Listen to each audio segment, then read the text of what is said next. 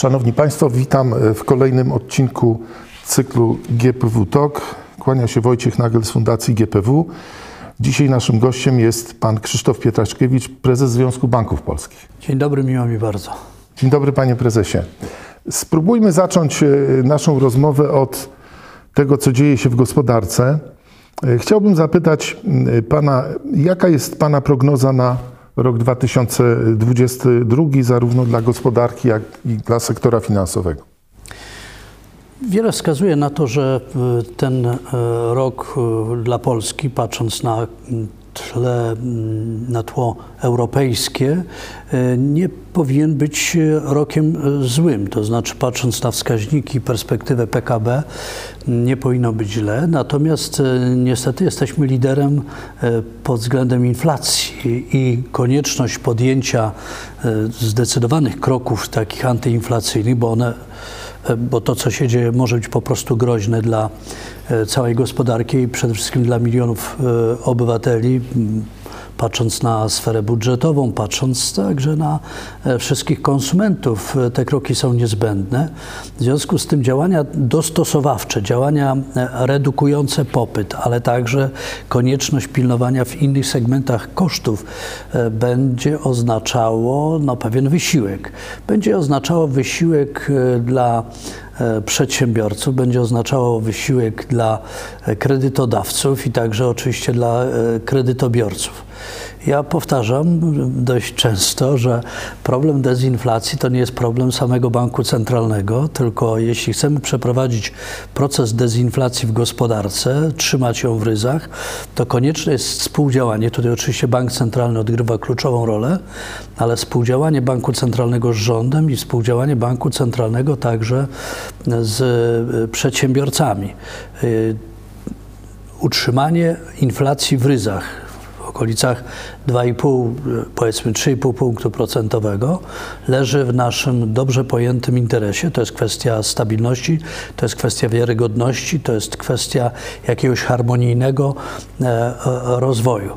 W związku z tym e, wierzę, że bank centralny będzie tutaj w sposób e, zdeterminowany i stanowczy działał na rzecz obniżenia inflacji, ale również, że zostaną, czy będą podejmowane przez rząd także działania antyinflacyjne. Warto bowiem pamiętać, że konstytucyjną rolą Narodowego Banku Polskiego jest e, utrzymanie wartości pieniądza, e, natomiast e, Bank Centralny może wspierać działania gospodarcze prorozwojowe, o ile one nie są sprzeczne z punktem pierwszym.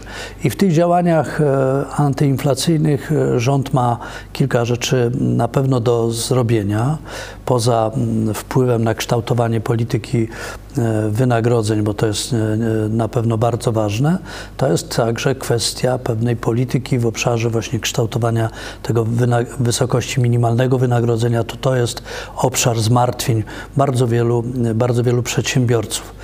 Są oczywiście i inne wyzwania. Będziemy o tym chociażby dyskutować w tym tygodniu podczas czwartego forum akademicko-gospodarczego.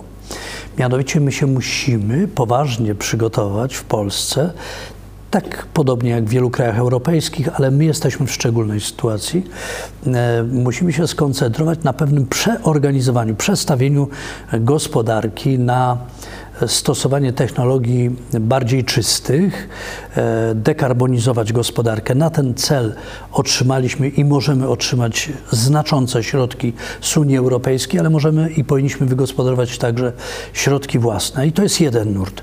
Drugi nurt wiąże się z koniecznością e, automatyzacji i robotyzacji polskiej gospodarki. Pod tym względem jesteśmy naprawdę daleko, daleko e, w tyle. I wobec tutaj właściwie wszystkich krajów e, europejskich zajmujemy no, jedno z ostatnich miejsc. Liczba automatów, robotów na tysiąc zatrudnionych jest, jest w Polsce e, bardzo niewielka, a to oznacza, to oznacza no, utrzymanie wysokich kosztów i niższą jakość wielu, wielu produktów, a więc gospodarka 4.0 i przedsiębiorczość 4.0 to na pewno. Kolejny obszar, który jest niezmiernie ważny, to jest włączenie do działań takich prorozwojowych, modernizacyjnych świata nauki. My w Polsce mamy stosunkowo niskie, a właściwie bardzo niskie nakłady na naukę i na kształcenie, a właśnie, żeby przestawić gospodarkę, musimy zmienić system kształcenia większości kierunków na, w uczelniach wyższych i przygotować ogromne rzesze także nauczycieli nowej, nowej generacji z nowymi umiejętnościami.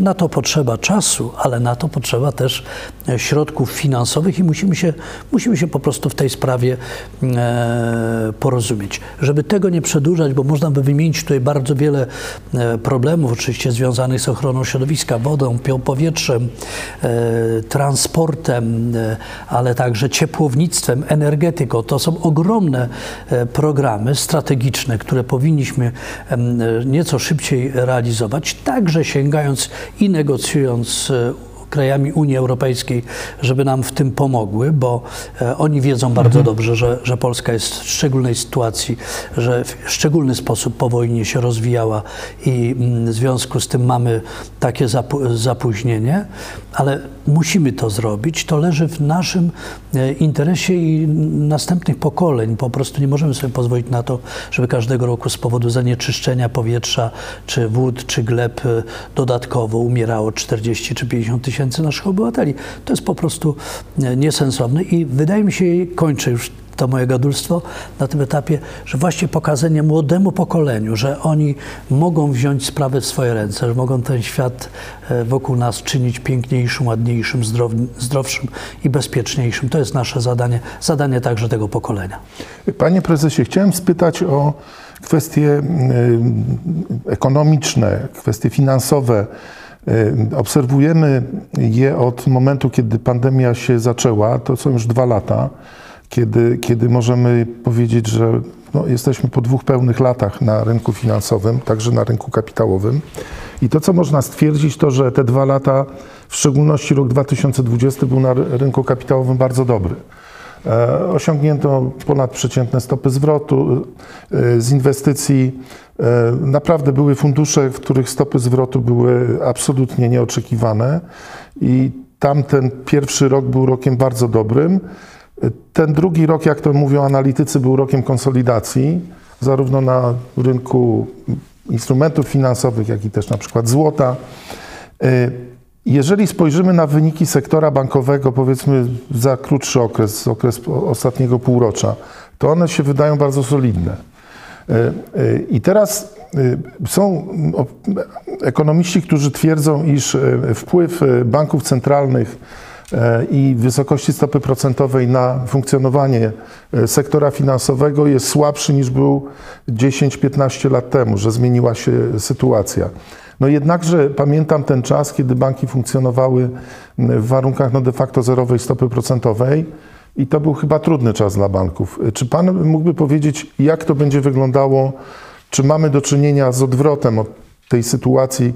Pytam również z punktu widzenia klienta, bo chciałbym mieć też lepsze e, perspektywy dla siebie jako klient i jako klient banków. E, czy to Pana zdaniem, czy ten rok będzie takim rokiem przełomu? Myślę, że ten rok będzie rokiem ważnym. Pewnie od strony wyniku lepszym niż rok poprzedni, ale jeszcze nie tak dobry jak rok 2018 czy 2019.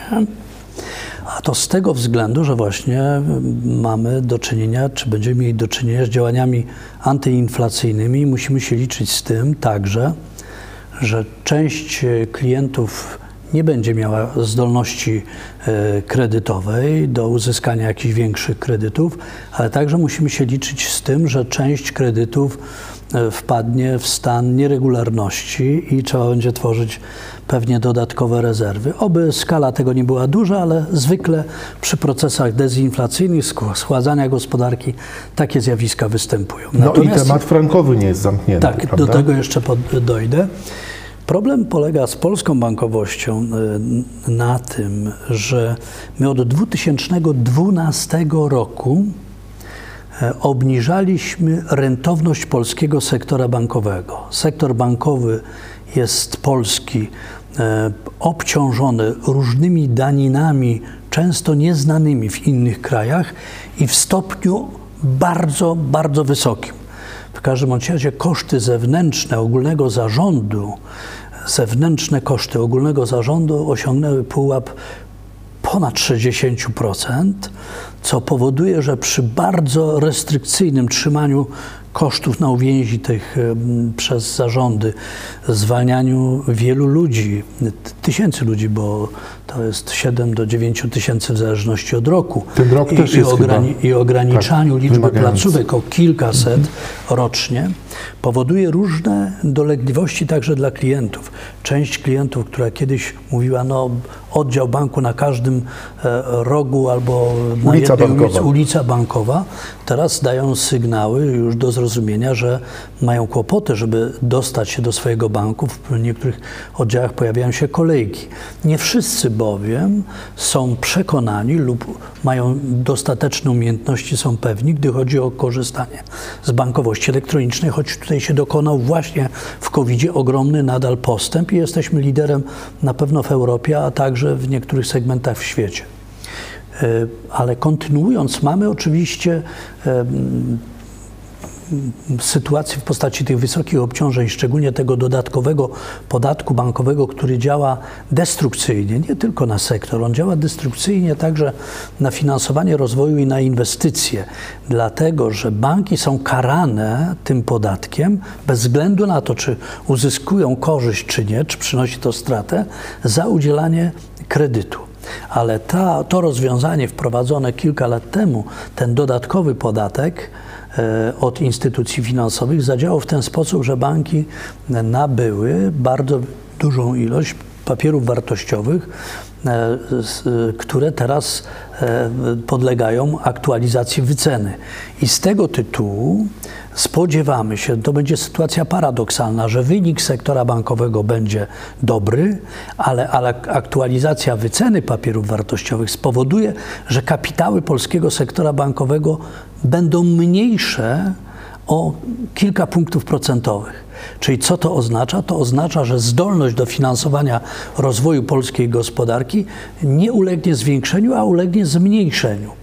A trzeba pamiętać, że pod względem relacji funduszy własnych do PKB w polskim sektorze bankowym, podobnie jak oszczędności do PKB, podobnie jak kredytów, szcz- szczególnie dla przedsiębiorstw do PKB, plasuje nas na końcowych miejscach w całej Unii Europejskiej. Natomiast w finansowaniu gospodarki polska bankowość nadal odgrywa bardzo istotną rolę, bo to jest 70 e, około procent finansowania e, gospodarki. Kończąc, to będzie rok bardzo ważny, ponieważ po, wzrosły stopy procentowe i banki mają więcej możliwości tutaj generowania e, dochodów e, z mm, działalności e, kredytowej, ale z kolei zmniejsza się liczba kredytobiorców, którzy byliby w stanie zaciągać kredyty. Jest też pewna rzecz, którą musimy pokonać w Polsce. Mamy za dużo zamieszania i zamętu takiego sytuacyjnego i bardzo wielu inwestorów krajowych, jak i inwestorów zagranicznych, potencjalnych inwestorów powstrzymuje się przed inwestycjami. Zbyt częste zmiany e, przepisów prawnych, duża niestabilność, duża, duża niepewność. Także zamieszanie wokół sądownictwa. Muszę powiedzieć, że w przypadku wierzycieli ma to ogromne, e, ogromne znaczenie. My naprawdę w dobrze naszym pojętym interesie powinniśmy otworzyć nową, nową erę dla rozwoju. Są to naprawdę konieczne sytuacje i myślę, że zarówno władze e, regulacyjne, władze nadzorcze, bank centralny, wszyscy powinniśmy zrobić e, to, żeby sytuację uspokoić i żeby Polska weszła na normalne tory rozwojowe i żebyśmy nie tracili, e, tracili czasu. Y, Panie prezesie, y, ważną, y, ważne miejsce w działalności instytucji finansowych, nie wszystkich, ale są takie, które przodują, y, y, jest edukacja finansowa. Ważne miejsce zajmuje edukacja finansowa. To jest zresztą rzecz, która łączy Fundację GPW z Fundacją Związku Banków Polskich. Będziemy mieli niedługo kolejną odsłonę badania y, o postawach oszczędnościowych Polaków. Czy Pan mógłby powiedzieć kilka słów na ten temat, ale także na temat mm, forum akademickiego e, y, i biznesu, który, którym, pan, którym Pan też będzie otwierał kolejną, czwartą edycję w najbliższym czasie? Może zacznę od tego drugiego, bo to jest naj, najbliższe wydarzenie. W tym tygodniu, e, w środę i czwartek, czwarte Forum Akademicko-Gospodarcze. To forum powstało e, ponad e, właściwie 30 lat temu z inicjatywy rektorów uczelni wiodących polskich i z inicjatywy wiodących polskich przedsiębiorców, którzy wówczas doszli do wniosku na początku właściwie transformacji, że niezbędna jest współpraca ludzi nauki ze światem gospodarki, przemysłu, biznesu, aby Polska się transformowała, unowocześniała. I muszę powiedzieć, że w tej mierze często może jesteśmy niezadowoleni, ale nastąpił ogromny postęp. Ja pamiętam, kiedy zakładaliśmy paręnaście lat temu Narodowe Centrum Badań i Rozwoju, miałem przyjemność e, zasiadać w pierwszej e, Radzie Narodowego Centrum, to wówczas e, udział przedsiębiorczości w badaniach i we wdrożeniach był niewielki. Dzisiaj jest to ogromna inny świat. W bardzo wielu projektach uczestniczą już przedsiębiorcy i jest komponent oczywiście środków publicznych, to też jest ważne, no i ta współpraca rozwija się. Ona mogła i, by, i powinna się rozwijać szybciej. O tym dyskutujemy, ale będziemy dyskutować też o kształceniu. Mhm. O, będą wypowiadały się sektorowe rady do spraw kompetencji, jakie oczekiwania przemysł, biznes stawia wobec absolwentów wyższych uczelni. To jest niezmiernie e, ważne. Tam są różne potrzeby i właśnie z zakresu gospodarki 4.0, ale stosowania nowych technologii w ciepłownicy, w energetyce i tak dalej. W związku z tym to jest fascynujące, ale będziemy też dyskutować o nowych wymaganiach wymaganiach regulacyjnych ESG, czyli tej gospodarki tak. nowego typu i przeciwdziałania zmianom czy zastopowanie zmian klimatycznych, tych negatywnych trendów. O tym będziemy e, także e, dyskutować, między innymi. Gorąco zapraszam. A teraz e, wyniki badań, które prowadzimy, chciałem tutaj ogromny szacunek i podziękowania dla Fundacji i dla Giełdy Papierów Wartościowych wyrazić, które prowadzimy wśród naszych uczniów, studentów i obywateli, pokazują, pokazują, że poziom wiedzy ekonomicznej, poziom wiedzy finansowej nadal jest bardzo niski i niestety pandemia przyczyniła się i przyczynia się do tego, że ten stan nie uległ e, poprawie, a uległ nawet pomimo wysiłków pewnemu e, pogorszeniu. No to jest naturalna sprawa i ten dług edukacyjny, który, który powstał jest faktem. W związku z tym cieszą nas podejmowane działania przez rząd, ale także przez instytucje rynku finansowego. My realizujemy w szkołach programy edukacyjne dla dzieci i młodzieży oraz dla studentów, dla około 440 tysięcy osób rocznie. To są e, programy, z których się bardzo cieszymy to, co jest ciekawe, to to, że obywatele, że, że także studenci sami y, spostrzegają, że ich wiedza ekonomiczna o różnych zagadnieniach jest niska lub bardzo niska. Dla przykładu to, co jest sygnalizowane bardzo mocno, że wiedza na temat cyberbezpieczeństwa i stosowania nowych technologii ich jest niewystarczająca. To sygnalizuje ponad 65% osób. I jeszcze inni, i to jest pocieszające, sygnalizują, że ich wiedza ekonomiczna jest niedostateczna dostateczna, chętnie skorzystaliby z profesjonalnego doradztwa, na przykład inwestycyjnego lub finansowego. I o ile powiedzmy 15 lat temu taką gotowość deklarowało 10, 15, 17% klientów, to dzisiaj jest to pułap około 45%. Czyli świadomość tego, że te produkty, usługi finansowe mogą i są skomplikowane, na pewno jest. Myślę, że ważne jest e, również to, że E, programy w szkołach zostały nieco zmienione. W tym programie chociażby edukacyjnym naszym uczestniczy około 9 tysięcy nauczycieli. W związku z tym z tego się cieszymy. Ale jak pokazuje doświadczenie ostatnich dwóch, trzech lat, proszę zauważyć, że znowu pomimo, pomimo naprawdę takiego ogromnego wysiłku, e, tysiące ludzi rzuciło się na kredyty mieszkaniowe, długoterminowe, ponieważ zobaczyli, że są bardzo niskie stopy procentowe i pomimo ostrzeżeń, i pomimo symulacji, jakie były pokazywane, że stopy procentowe mogą się zmienić, mogą być podwyższone i będą zapewne podwyższone, to bardzo wiele osób naciskało na to, żeby, żeby w tym czasie właśnie brać tani kredyt, pozostając w przekonaniu, że, że tak już będzie bardzo długo. Otóż e, tutaj znowu coś nam nie zadziałało. Ale jeszcze jeden aspekt. Banki e, trzy lata temu, po rozmowach z Komisją Nadzoru Finansowego, pod presją także Komisji Nadzoru Finansowego, rozpoczęły oferowanie kredytów stałoprocentowych. No i myśmy weszli w niektórych bankach w roku 2019-2020 na poziom kredytów ze stałą stopą e, nawet na, na pułap 30% w niektórych bankach. No ale radykalne obniżenie w czasie pandemii stóp procentowych spowodowało, że klienci znowu powiedzieli, a po co ja płacić 50, 100 czy 150 zł miesięcznie więcej, jak rata kredytu zmiennoprocentowego jest o wiele, jest o wiele tańsza. I tu się sprawdza ta sytuacja z całego świata. 95% klientów na całym świecie woli niższą ratę niż pewniejsze finansowanie kilku, kilkuletnie. Do czego zmierzam? W systemie finansowania właśnie mieszkalnictwa musimy dokonać naprawdę istotnej zmiany w całym kraju. I tu musi powstać infrastruktura prawna, muszą się pojawić w poważnej skali możliwości emitowania listów zastawnych i tu jest współpraca także z rynkiem kapitałowym, przecież na, naprawdę świetne perspektywy byłyby.